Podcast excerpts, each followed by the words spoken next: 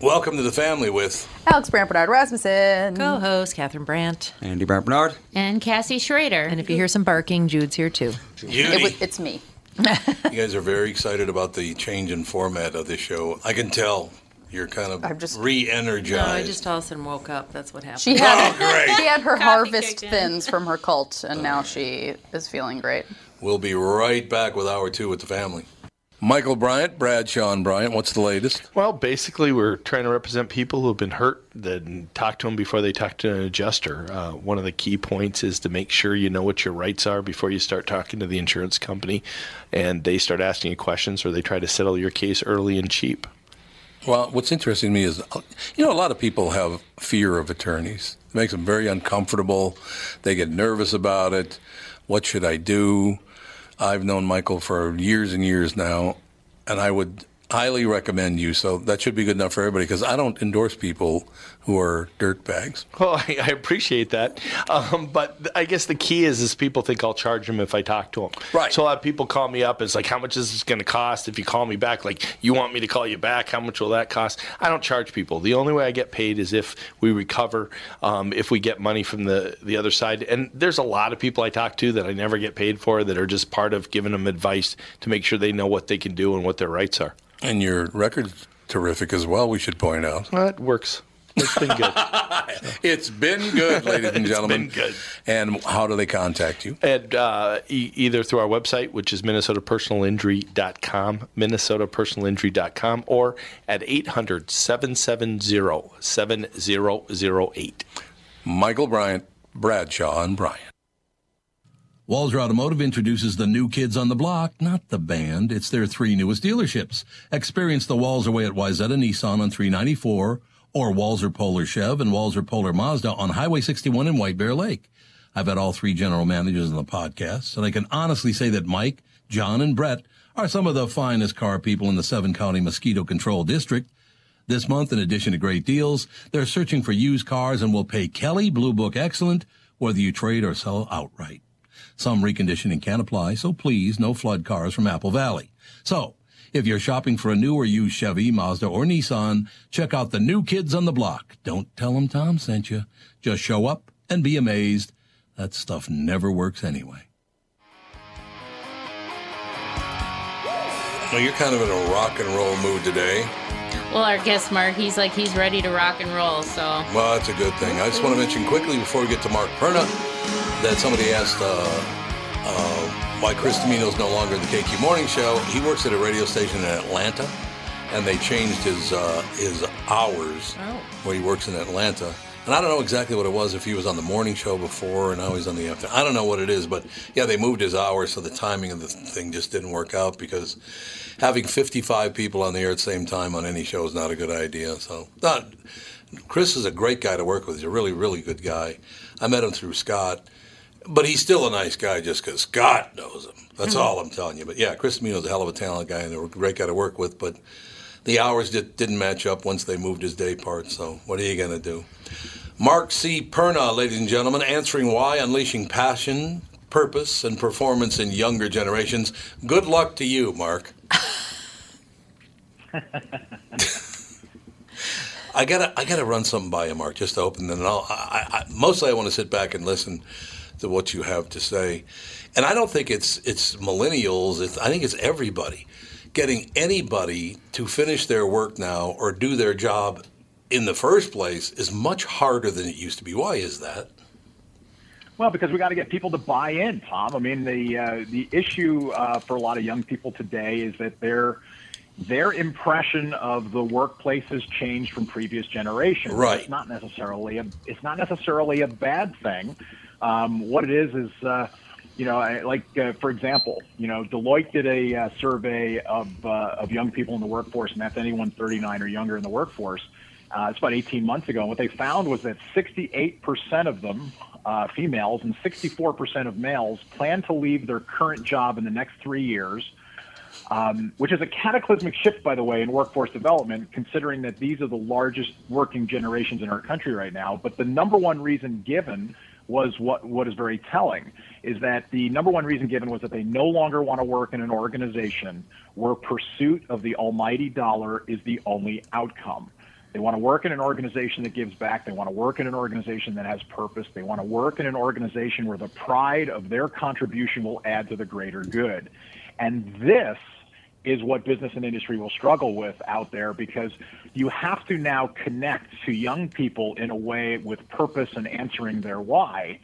Um, and it has to far exceed simply making money and shareholder value.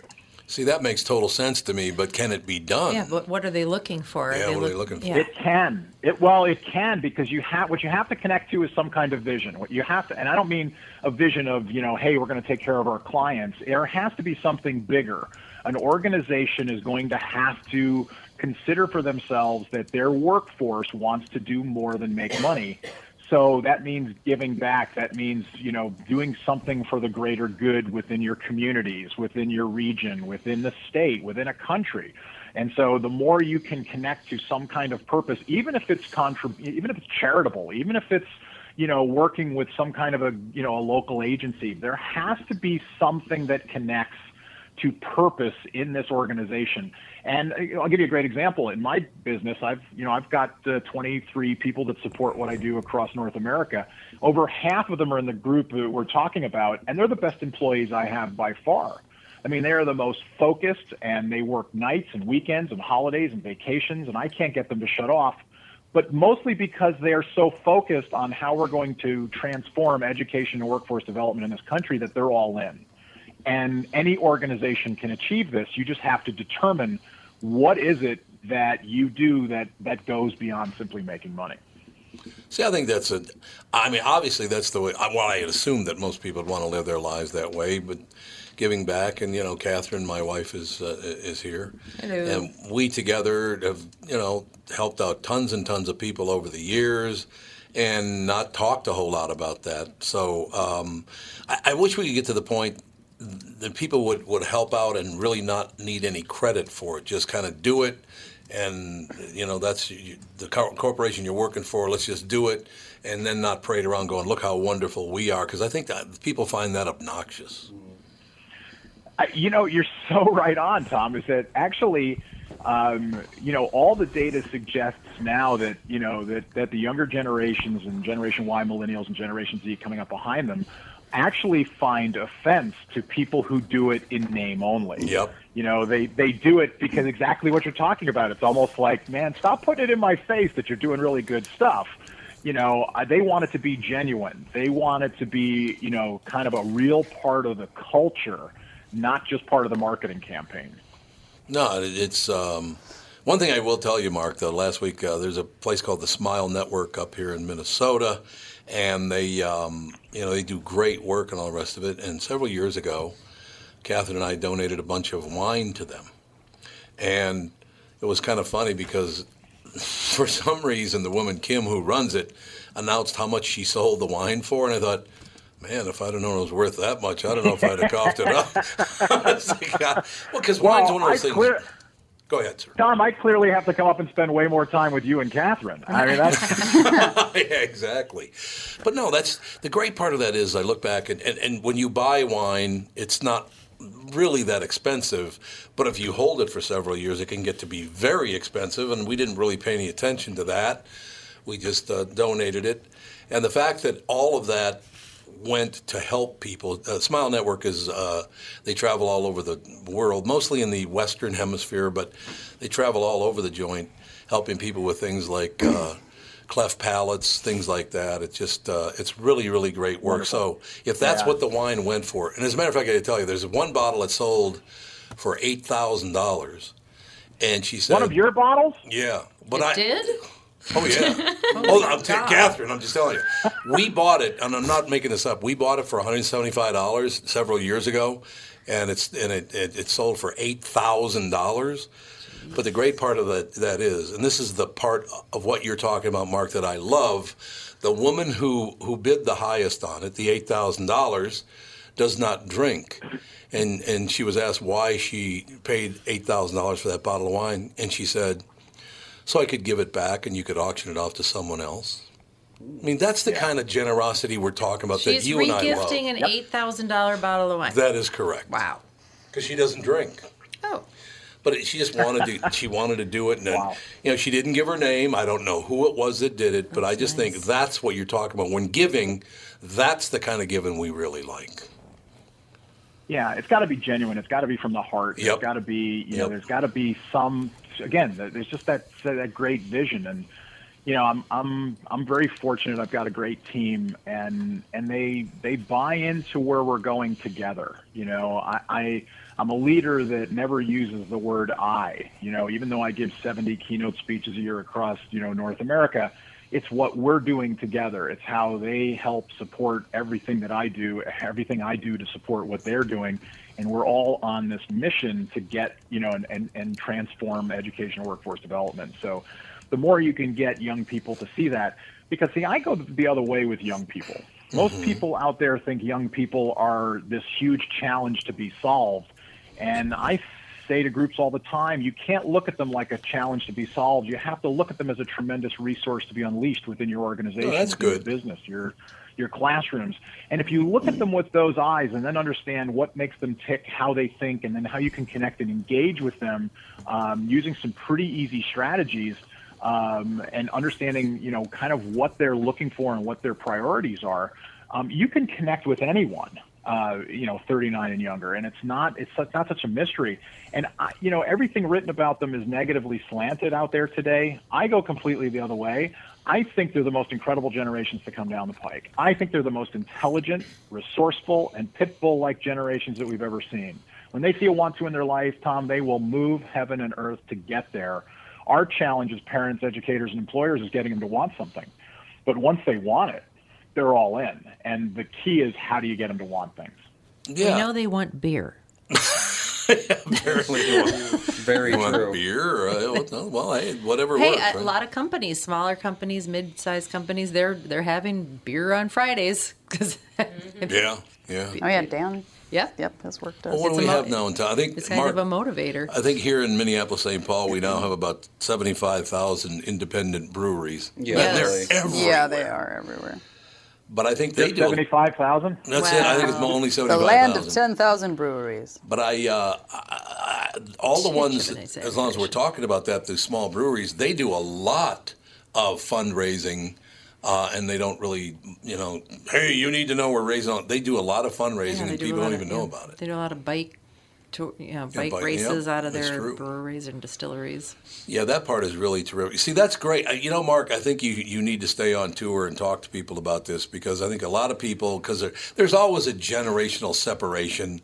Uh, I was raised by members of the greatest generation, which puts a lot of pressure on people because one guy I, I, I just saw, he's 92 years old, and they gave him a, uh, a high school diploma because he never graduated high school because he was drafted at 16 years old to fight in World War II. So, so he said it was the greatest. He goes, I just want you to know it only took me 76 years to get my high school diploma. Uh, you know, that's a great That's thing. commitment. That is commitment, absolutely. So they gave him his high school diploma. He was very proud of it. He's 92 years old. Then, then our generation comes along, my generation and Catherine's generation, and we tried to figure out how we could maintain this. And, and it's our generation is basically when the hippie movement started and all that, and that's some of it good, some of it bad. Now we have the next generation, and that would be what Gen X, um, millennials, and Gen Z. Uh, yep, Gen Z. it's a whole different situation, and they want different things. Um, it's it's pretty interesting how from generation to generation, and what you're saying to us, Mr. Perna, is that um, things are looking really good. This is a really good, solid generation. Oh, it's in, it's incredible. You but you have to know how to connect with them, and if you Okay. you know if you con- you know if you continue to look at them like they're like yourselves, and so these are the generational rifts that I, I speak about all the time. Is that you know older generations think the younger generations are missing the boat, but the younger generations think the older generations are missing the boat. And everybody's pointing fingers at each other, saying, "Well, they just don't understand." And the truth is, you're right; they don't understand because everybody grew up in a different time you know, I, I look at my my youngest son, who today is 30, and uh, so I grew up in the same generation as you guys. Right. Um, and so my son, who's 30, you know, where a lot of you know what I teach around the country and, and speak about and wrote in my book, uh, answering why, is um, he he communicates very differently than me, and we have a wonderful relationship. I love him very much. He loves me very much, but we communicate differently. For example, when I write a text message, I will write a I will write a text message like I write a letter. There will be a general salutation, "Hi, Nick." There'll be some kind of something personal. I hope you're having a great day. Mm-hmm. Then there's like the body of the text, and then there's a close. It's like, "Have a great weekend, love, Dad." I get back one letter from him. It's Okay. K. Yep. I laugh every time. And I laugh every right. time because he doesn't apparent. I mean, I I do seven. I'll do seventy keynote speeches this year. Um, you know, I, my my book has won seven national book awards in the last eight weeks. Um, you know, it's a number one bestseller in all its categories. And and yet he doesn't have the time to put the O in front of the K. And that's Well, that thrusts me every time I see it, and I'm like, wow. And like I just had to come to the conclusion. It's just he they communicates different. I can sit around and complain about it. Uh, more times now, I sit around and simply laugh about it. Uh, but you have to understand that this is just the way they communicate. It's the way they were brought up. It's the way communication is different with technology and resources today. And the more you accept that they simply are where they are, but then understand how do you unleash them within your organization or your home or your classroom or wherever, um, that's when they will soar because Well, that- they have it within them to soar better than previous generations. Yeah, but that seems to be a, the big challenge. I was just talking about this the other day with somebody, and we were talking about the fact that I, I feel like my children, who are, you know, 30, 32, that their phone skills, you know, it's like you can't call them and get somebody to answer the phone, first of all. And then the fact that they really never spent much time on the telephone, even when they're they had you know friends when they were younger, they were they would be texting or IMing or whatever. They weren't mm-hmm. they weren't actually speaking with their friends. I used to talk to Max for like six hours a day on the phone. but I know, but you still don't really love to talk on the phone now, do well, you? no, I don't like to talk. Yeah, on the I, I phone, mean, I would try to just get them to order a pizza so that they could just do that. And it was always a lot of pushback. And the fact that I think our generation really values eye contact. And it seems like that's another thing that you don't really get anymore. So it we the older generation feels like we have to connect in those ways, personal conversation, eye contact, and they feel like, well, how do you connect with somebody that won't do those things or doesn't feel like that's a priority? Yeah, in fact, I'll go a step further. I- actually now, whenever I'm speaking with young people, so young people could be in their 20s, um, you know, late teens or mid teens. And when I talk to young people today, I actually start walking them down how do you create a competitive advantage in your life? And I teach them the simple traits that will work, which is all the things you're talking about right now, which is how do you make eye contact? How do you shake someone's hand? How do you stay present in a conversation? How do you uh, you know, communicate, articulate, and do all these things that are, that are second nature sometimes to older generations, but not so much to current gener- younger generations. Yeah. And so I'm now speaking to young people about, you know, if I give you a great example, I was doing a keynote speech and I had, I don't know, 12, 1300 people in an audience. And I was, um, and sitting in the first two rows, they had um, these high school ambassadors from this, this really high performing district in Texas. And I'm in this performing arts center and I'm, I'm I did a 90 minute keynote speech and I was about five minutes to the end. And I said, you know what? I, it's in my mind. I said, I am, I'm, I want to give something to these kids. And I, and I literally, I looked at them all and I said, how many of you sitting these first two rows would like to have a competitive advantage in your life? Show of hands. And every single one of them raised their hands. I said, here it is. And here, I want you to remember this as long as you live. I says, if you do this, employers will, will beat a path to your door. If you do this, uh, teachers will talk to you after you, about you positively after you walk out of a room. And if you do this, you will change the way people interact with you. And they were sitting, they were ready. They were like, like, like this was going to be gold, right? And I looked at him and I said, do this. Show up five minutes early, stay five minutes late, and care while you're there. If you do that, you will have a tremendous competitive advantage and you will never be at a loss of work. I think that's absolutely true. That's very, great very good advice, advice. yeah. Really good advice. Mark C. And these Per- kids, yeah, and these kids swarmed the stage afterwards. Nice. Well, that's because you're such a uh, captivating figure. That's why. Mark, Well, thank you, Tom. Mark C. Perna, P E R N A, answering why, unleashing passion, purpose, and performance in younger generations. I love your take on it, Mark, and you're doing great work because you're the only one I know that's reaching out to people like this. I think that's wonderful. That's why your book's bestseller, no doubt. Tom, yeah, Tom, thank you so much. A great pleasure. Mark C. Perna, ladies and gentlemen, we'll be back with the family. It's Tom Barnard with North American Banking Company CEO and my buddy, Michael Bilski. Michael, let's say somebody has a plan to expand their business this year. How can North American Banking Company get that job done? At North American Banking Company, we'll take time to understand the customer's needs and wants and their plans for the future. Once we have a good understanding of that, we'll try to solve their financing dilemma. We won't take a cookie cutter approach to any financing situation. Wonderful. So if I need cash to expand my podcast, you got a plan for me too? No. God, thank you. I see where this is going. Well, we love working with you. We can help any business, including a podcast that's already very successful. Who's better than you? That's what I want to know. You I still are. never liked you though. You are. No, I never. Don't try to make up. I don't. Why not bank with my banker, North American Banking Company, a better banking experience, member FDIC, and an equal housing lender. Tom Bernard here for Whiting Clinic LASIK and Cataract. There's no better time than now to ditch your contacts and pitch your glasses. Whiting Clinic is the place I trusted to do this for me, and it's not just me. There's a reason Whiting Clinic is the number one LASIK practice in the United States. Dr. Whiting's unsurpassed experience, the most advanced Contoura laser technology, and lifetime coverage are all backed by Whiting Clinic's best price guarantee. Being the experts they are, they wanted to make sure you have the very best for your eyes, just like I did. Call now for Whiting Clinic's $500 off LASIK savings. If you're like me, not a big fan of glasses and contact lenses, then it's time you found out if you're a candidate for LASIK.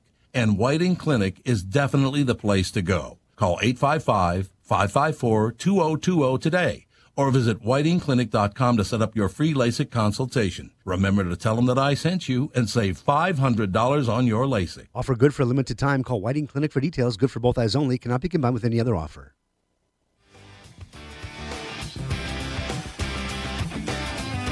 Yeah. Do, do, do. Do, do, do, do, do, do. Good music today, Ken. I love the 90s. Not that your music every day is delightful. Isn't Yes, impeccable. Well, as long as it like all the channels are working on there and I get all the sound. Some of those remastered ones, they record it in studio. Oh. If you don't have the right cable, it's not gonna because they have it in stereo. So Yeah, you need like a T R R R R S. Yeah. like, calm down. We don't that- need that much separation. We'll get that taken care of. You, that worked for you. It's like 10 minutes tops from here. yeah.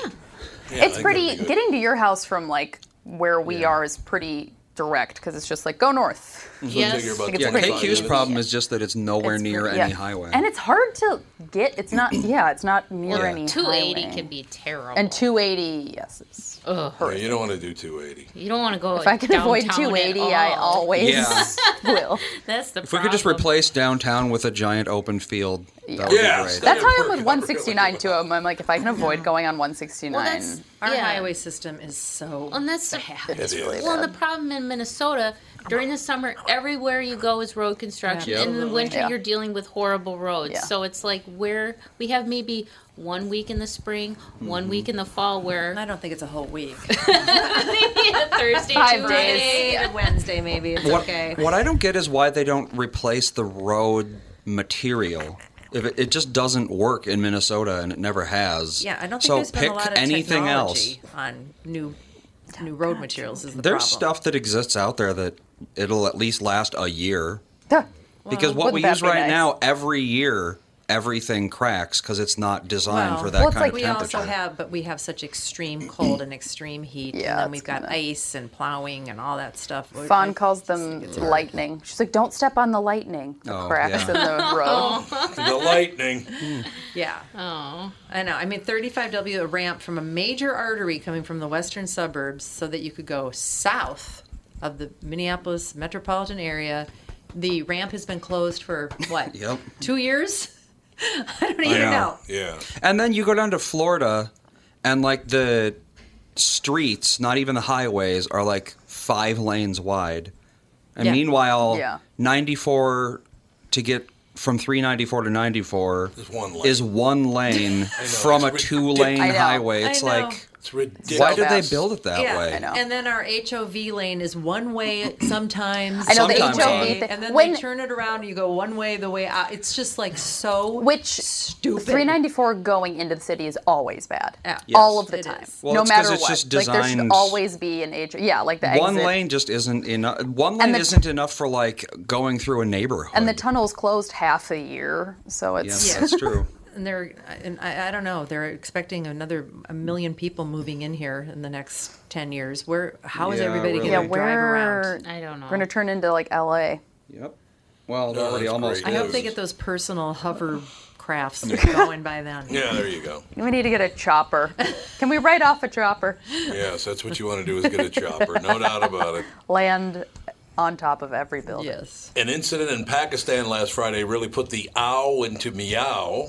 Mm. CNN reports regional minister Shaukat Yousafzai was live streaming a press conference when a Facebook cat filter was accidentally enabled, giving Yousafzai cat ears, a oh feline nose, and whiskers. That is cold. Somebody did that on for purpose. cute For, yeah, for cute. Cute. Cute. By the way, unbeknownst to him, this was happening. Facebook Live users apparently chimed in, but Yousafzai uh, kept on, uh, on unaware, reports the BBC.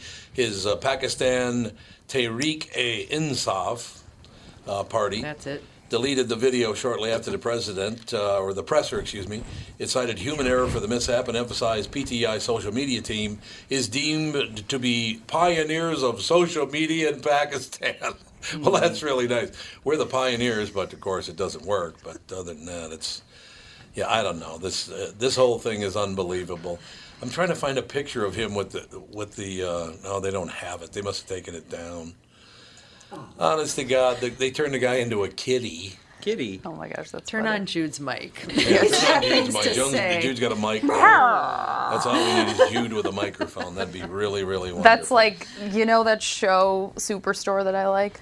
Yes. There's an episode where the regional manager or something is talking to one of the employees, and he's like, being, it's like very serious stuff, and blah blah blah blah blah. And the whole time he has puppy, he's got a puppy filter on, and he's like, I keep on showing up as a puppy. How do I get rid of this thing?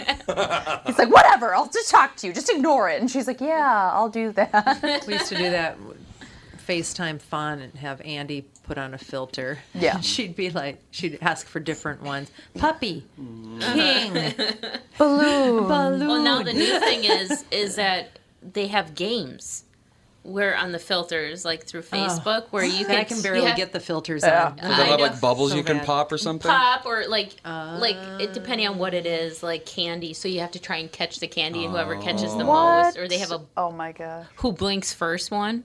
So yeah, so when What my is that now on? How do you get to these things? It's on Facebook Messenger. Like Yes. when I Facebook Messenger. Because remember, yeah, like I when Fawn would want to FaceTime. Andy, we can't Oh, FaceTime that's because right, he 'cause has you an don't have Android. Apple. Mm-hmm. Yeah, so I'll, my my seven year old will video chat me through Facebook, and I'm trying to tell him, you know, Something okay, I'll- serious? Yeah, something serious, and all of a sudden I get the red light, yellow light, Yeah. green light, and all of a sudden I got things coming at me, and I'm like, turn it off. Fawn loves. She calls. it She says, "I want to see the funny faces," and that's like the Instagram filters. Mm-hmm. Because you can just pull it up and look at yourself. You don't have to be talking to anybody else. And her favorite one is the Predator one. That's weird. It like Really? plays weird music because it's like it looks like a heat cam. Oh, okay. Oh, yeah. Oh yeah, yeah, yeah. But it's like and Predator it- vision. So when you pull it up, it says like "move to shoot" or something, and like her face, and she's like, I'm like, oh yeah, hmm. hilarious. Dark for a three-year-old. I Don't know what's going on there. I know. Well, this is kind of sad. I don't know him really well, but I've talked to him several times, and I always liked the guy. And it's not about the politics at all. It's not. He works for CNN, but that it's not the political thing. He's just a really, a really a decent person to interview. It's always been very nice. Gloria Vanderbilt died today, Oh, how old was she? 95. Wow. That's That'll pretty do good. it. What do you think of that? And of course, Anderson Cooper is her son. Right. Oh, okay. Yeah. Why? I always forget that he's a Vander. Why did I think she passed away a while ago? It says here the poor little rich girl of the Great Depression survived family tragedy and multiple marriages and reigned during the 1970s and 80s as a designer, jeans pioneer. She died Monday at the age of 95. She invented the wrap dress. Mm-hmm. Yeah, so I, You know, I would have thought the same thing, that, but she was 95. I no, I thought I swear I thought he was like on a thing, or was it was she diagnosed with cancer or something? I remember Yeah, him doing a thing about his mom. I don't- thought she was She dead had too already. stomach cancer. She was diagnosed earlier this month, so it took Oh her out no, pretty this quick. was a while ago. Oh, oh, that's really quick. Well, she's 95.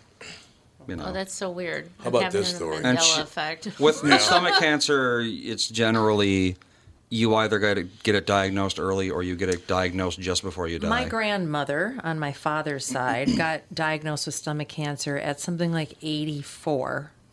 She had an, op- an operation and she lived another 11 years. Mm-hmm. Yeah, she got it There you early. go. That's all that matters when it comes to cancer is catching it early.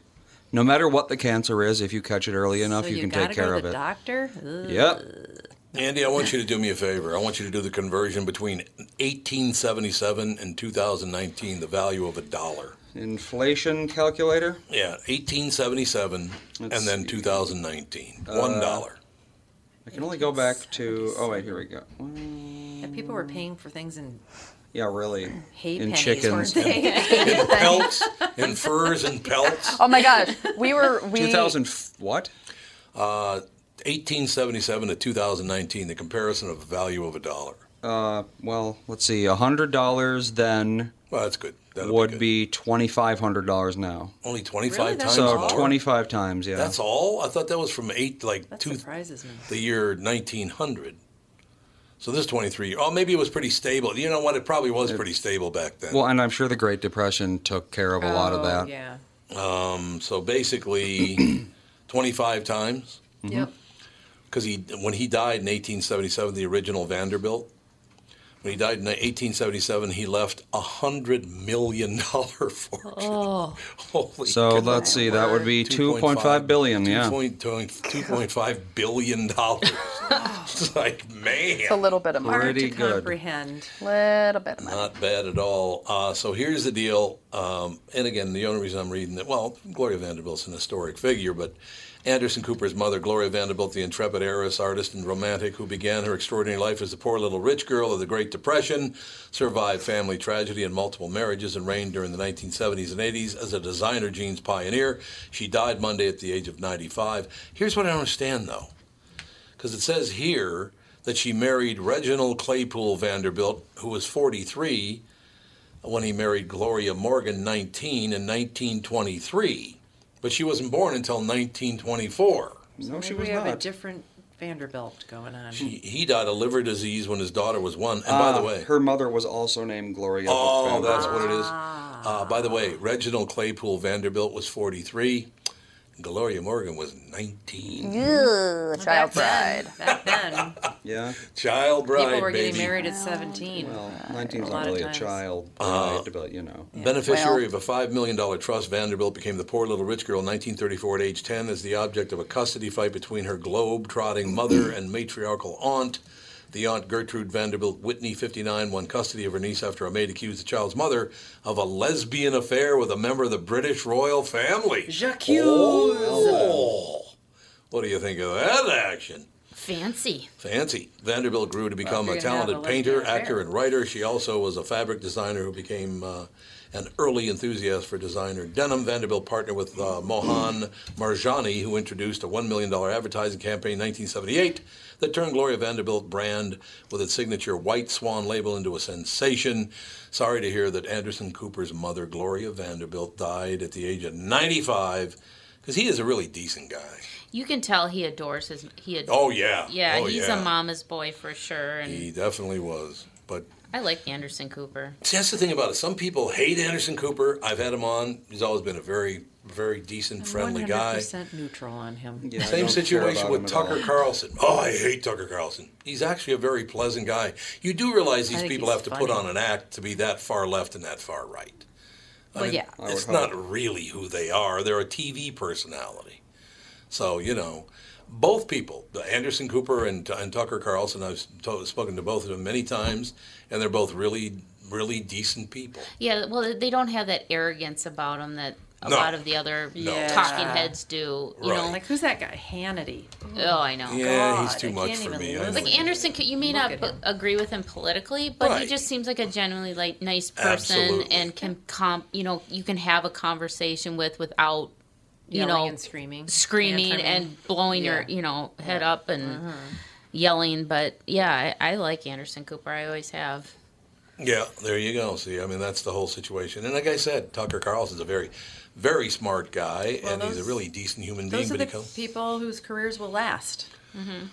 I would you're, think so. If you're too nuts, you, people burn out on it. I think, There you have except it. Except for the Kardashians. Nobody seems to burn out on that. Oh God, I wish. Where do the fish go? Anyway, Oh yeah, What? I don't think I could tell that story. you can't tell that story. Oh yeah, I know. yeah, the yeah. She actually asked someone one time. She she had never been. This is Kim Kardashian. uh, Kim Kardashian had never been in a frozen state in the winter, Oh yeah. and she actually asked, "Where do the fish go when the lakes freeze up?" Oh yeah. She thought the entire lake froze up, not just the surface. The entire lake. Everybody in the state of Minnesota has an mm-hmm. aquarium in their house. That's house. what we said. Yeah, so- We all get a bucket to keep a fish for the winter. We all What a chip story. in and help. What a story. Penn Jillette talks hardcore magic he uses to stay slim. He lost a ton of weight, I know that. 100 pounds he lost. Wow. I don't respect moderation. That's the reasoning mag- magician Penn Jillette gives the Los Angeles Times for both the diet that helped him lose over 100 pounds in just a few months in 2015, and now for the hardcore way he maintains that weight loss. In 2016, the 64 year old Penn and Teller star explained uh, for Grub Street that he dropped major poundage by embarking on a mono diet for two weeks. What's a mono diet? You eat one thing for in- two weeks? Which in this case meant eating nothing but potatoes. It's all he ate was potatoes. Because they're funny. That potatoes are because funny. they're funny. That's what he said. potatoes are funny. He's sounding stranger and stranger. Then he switched over to a whole food, plant based eating plan. I went Ah. for a radical change. Now tells time easy is your enemy. That initial weight loss attitude has since transferred to his current maintenance routine, fasting 23 hours a day. You know what? I do understand that because I've talked to you about this before. If I eat breakfast, it makes me hungry. No matter how much I Intermittent eat. fasting is like been around big time for about six or seven years, and people still Yeah. are just hearing about it, which is interesting. Mm. Well, And there it can is. just be you just don't eat after six p.m. Right. and Yeah. you don't eat until seven a.m. in the morning. That's all. So just so you're not doing that nighttime snacking or whatever. Indeed. Oh, the Well, highlight of my day. Exactly. Nighttime snack. We'll be back with the family. What are the things you want to avoid when it comes time to sell your home? Hey, it's Tom with my realtor, Chris Lindahl. If you're like most people, it's things like open houses, staging, decluttering, repairs, maintenance, and all the people coming through your house. Hey, Tom, the Guaranteed Offer program from Chris Lindahl Real Estate was created for people like you so that you can avoid the things that you don't like doing when it comes time to sell your home. We have been presenting offers for homes in most price ranges. Homeowners are loving our Guaranteed Offer program, especially how much money they are making on their home sale without the inconveniences. So, this program is for all price ranges and conditions, including perfectly maintained homes. Most homes do qualify. To see if your home qualifies, go to chrislindahl.com and click Get Offer right now. Will you be the next homeowner to accept an offer from our Guaranteed Offer program? Find out now. If you qualify, you will get an offer in 48 hours or less, and the best part is you get to pick a closing date that is convenient for you and close in as little as three weeks. Go to chrislindahl.com right now to see if you qualify or call 763 401 SOLD. That is 763 401 SOLD. Hi, it's Tom. After achieving my goal of losing 92.5 pounds in less than five months, thanks to the Sheehy brothers and the amazing staff at Nutrimost in Plymouth, I'd like to encourage you to let Nutrimost help you shed those unwanted pounds too. Besides eating fresh foods, another one of the reasons that the Nutrimost weight loss plan works so well is the one-on-one coaching that you receive. We all know the definition of insanity is doing the same thing over and over again and expecting different results. So, how long have you been trying to lose weight on your own without the help of a coach? When you have someone keeping you accountable, it makes achieving your goal so much easier. Make a commitment to your health and let Nutrimost help you with your weight loss journey. I encourage you to schedule your immediate consultation or attend the Nutrimost free dinner at 6:30 p.m. on Monday, June 24th at Jake's in Plymouth. Nutrimost guarantees that you lose 20 pounds or more. Call now 763-333-7337.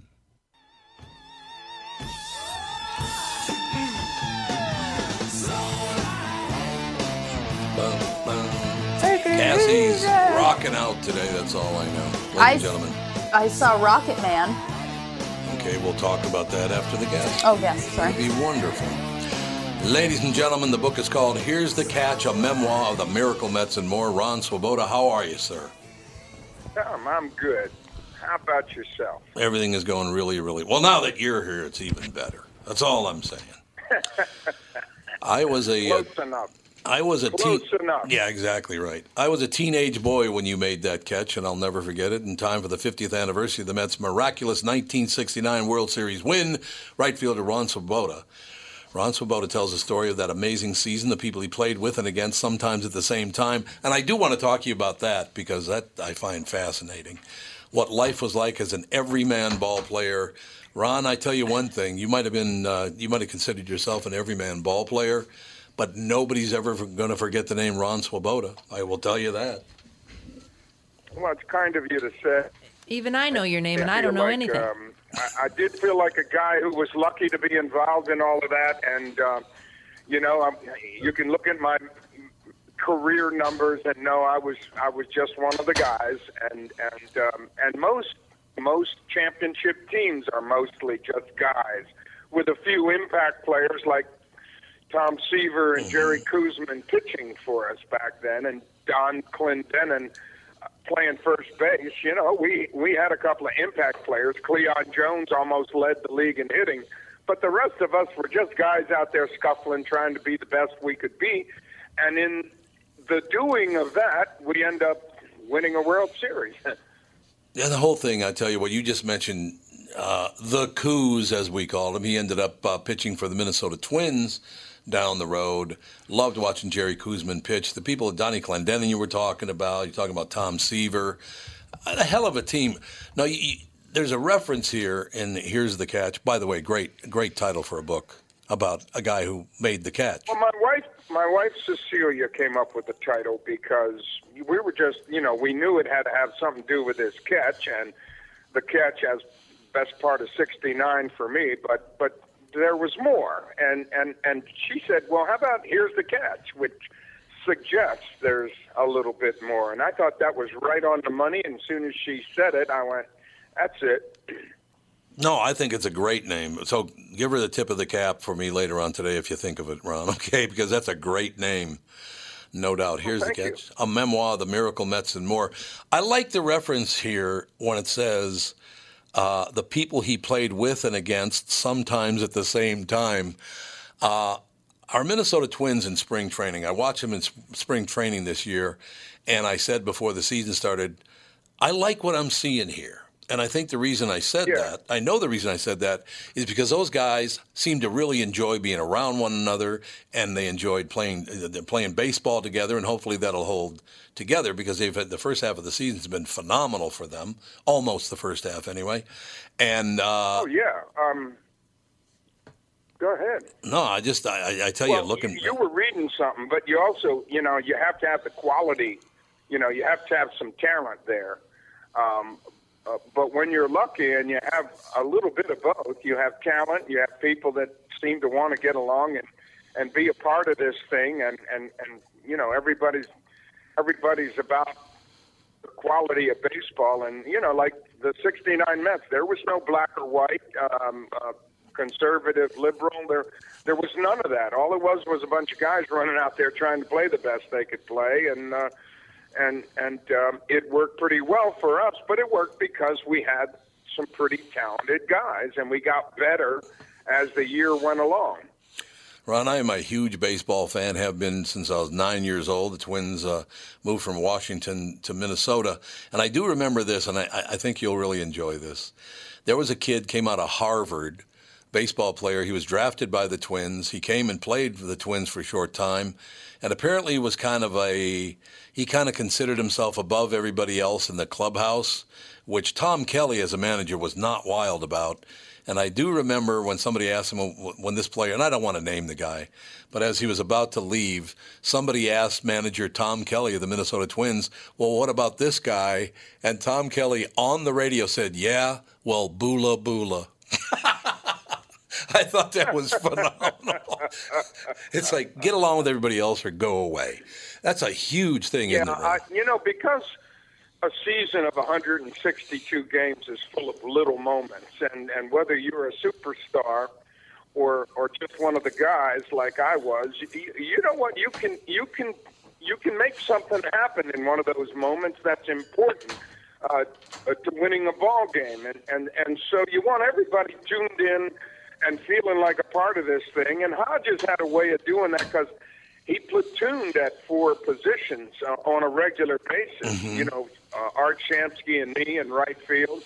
Uh, Don Clendenon, who came over in the middle of June, uh, was a power hitting first baseman, platooned with Ed Kranepool. Ed Charles, our, our wonderful statesman and uh, third baseman, he was there with Wayne Garrett. And, um, you know, Kenny Boswell, a Texan at second base, was platooned with Al Weiss. So we had lefty righty working at those spots um, on a regular basis once this team got rolling into the second half. You know, Ron, uh, uh, as I said, I was nine years old when I became a huge baseball fan, and I have been ever since. I, I live and die with the Twins, uh, but I watch a lot of baseball anyway. The game itself, to me, Ron, is very, very special because you not only, people don't realize this. In football, you play offense or you play defense. In basketball, you just play offense because nobody plays defense in the NBA, and you have your defensive well, players. that's not true.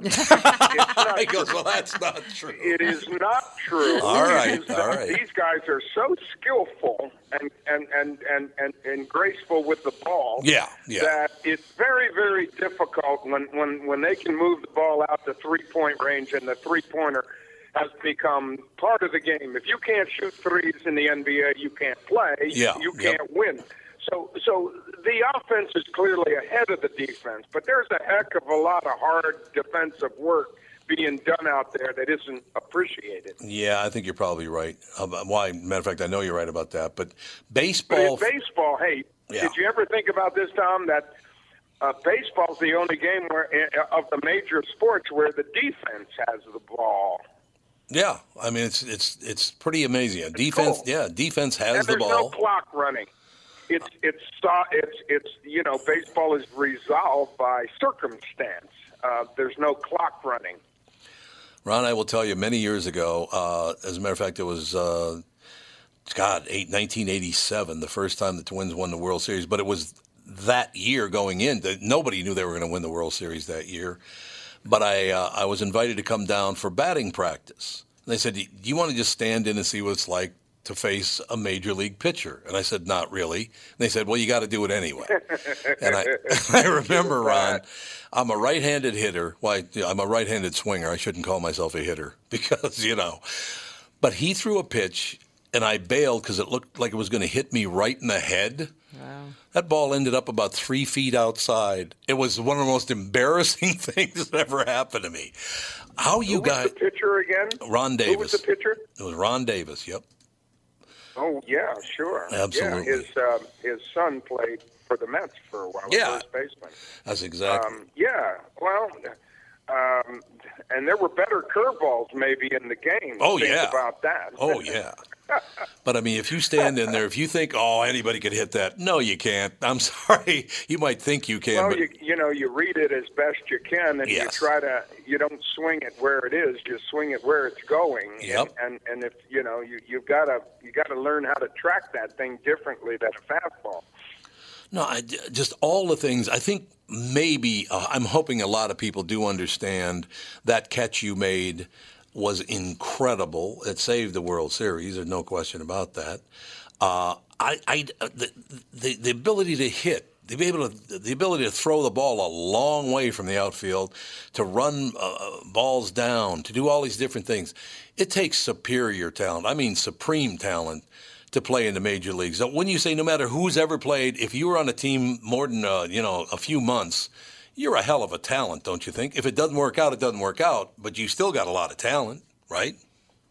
Um, you know, I I took a lot of pride in playing in the outfield, um, and and through most of that '69 season, Gil Hodges used to put Rod Gaspar, who was who was one of our, our our backup guys, and he would put him in as a defensive placement for me in right field. Oh, God. If we were ahead in the ball game, and and man, that just drove me crazy.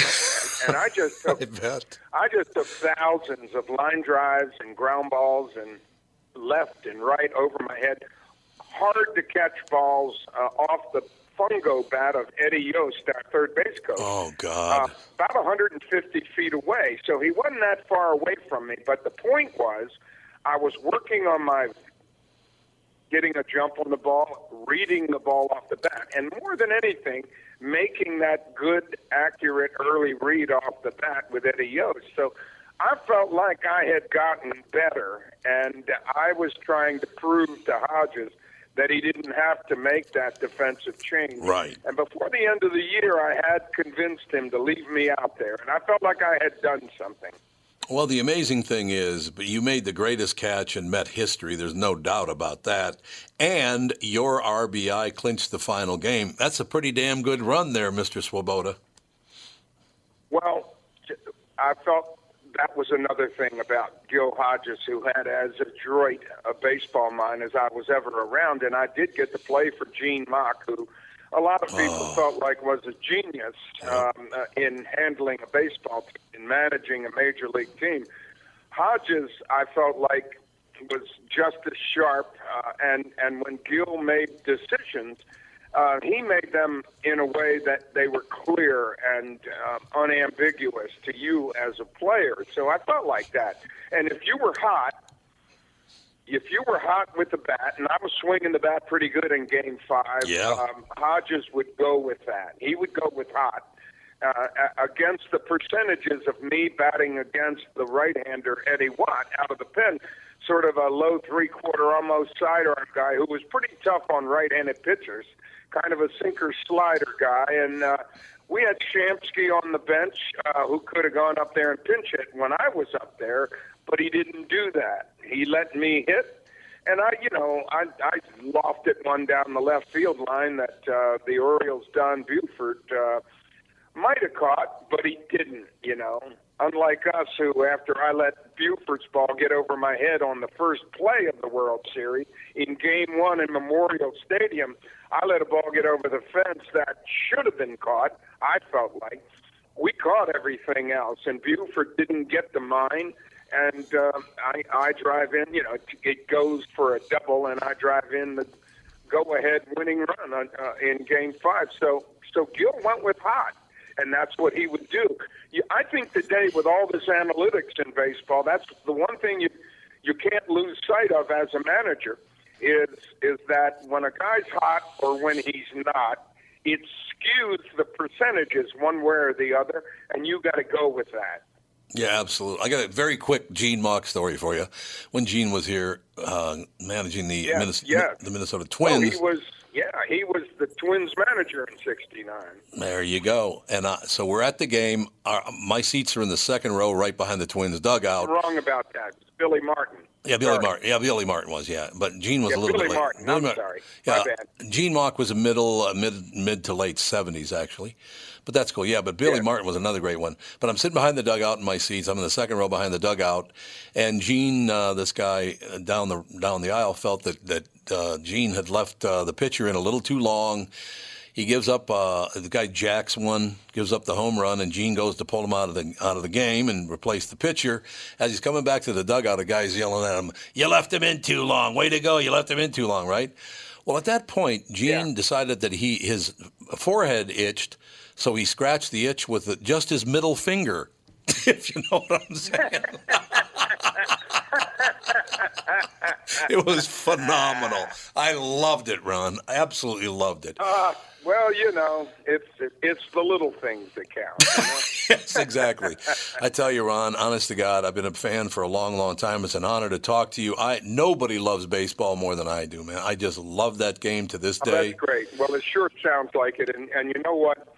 Even with all the changes today and the way they're sort of sissifying the uh, plays at, you know, double plays at second base and, Sure. and oh, you can't run into the catcher uh, because uh, they're too valuable to hurt and, you know, things that I really disagree with. It is still the best game. It is still played by the best Yep. people in the world at the major league level. Love it. Ron Swoboda, ladies and gentlemen, S W O B O D A. Here's the catch: a memoir of the Miracle Mets and more. What an what a great time, Ron. Thanks for the for the great conversation, sir. Oh, you're welcome, Tom. Thanks for having me on. Books available everywhere, right? There you go. Well, he, Well- no, he, no, he had to go. We went a little, Yeah. about 20 seconds too long. Oh yeah, as producer. I, you got a guy here, won the World Series. Yeah, he's a big right? deal. Big deal. Big deal. Humble as hell. See, that's what a lot of athletes these days need to look back at. Is like, humility's a good thing. Just well, a great the guy. problem is, is that when they're in in it, they get cocky. Yeah, they you just know, start out. They He- finally get into the major leagues. They're excited, and then all of a sudden, it's like, "Hey, I'm in the major leagues," and everybody's worshiping the grounds. Yeah, that's true. on. That's very Yeah. true. Thanks thing. very much. We will talk to you tomorrow with the family.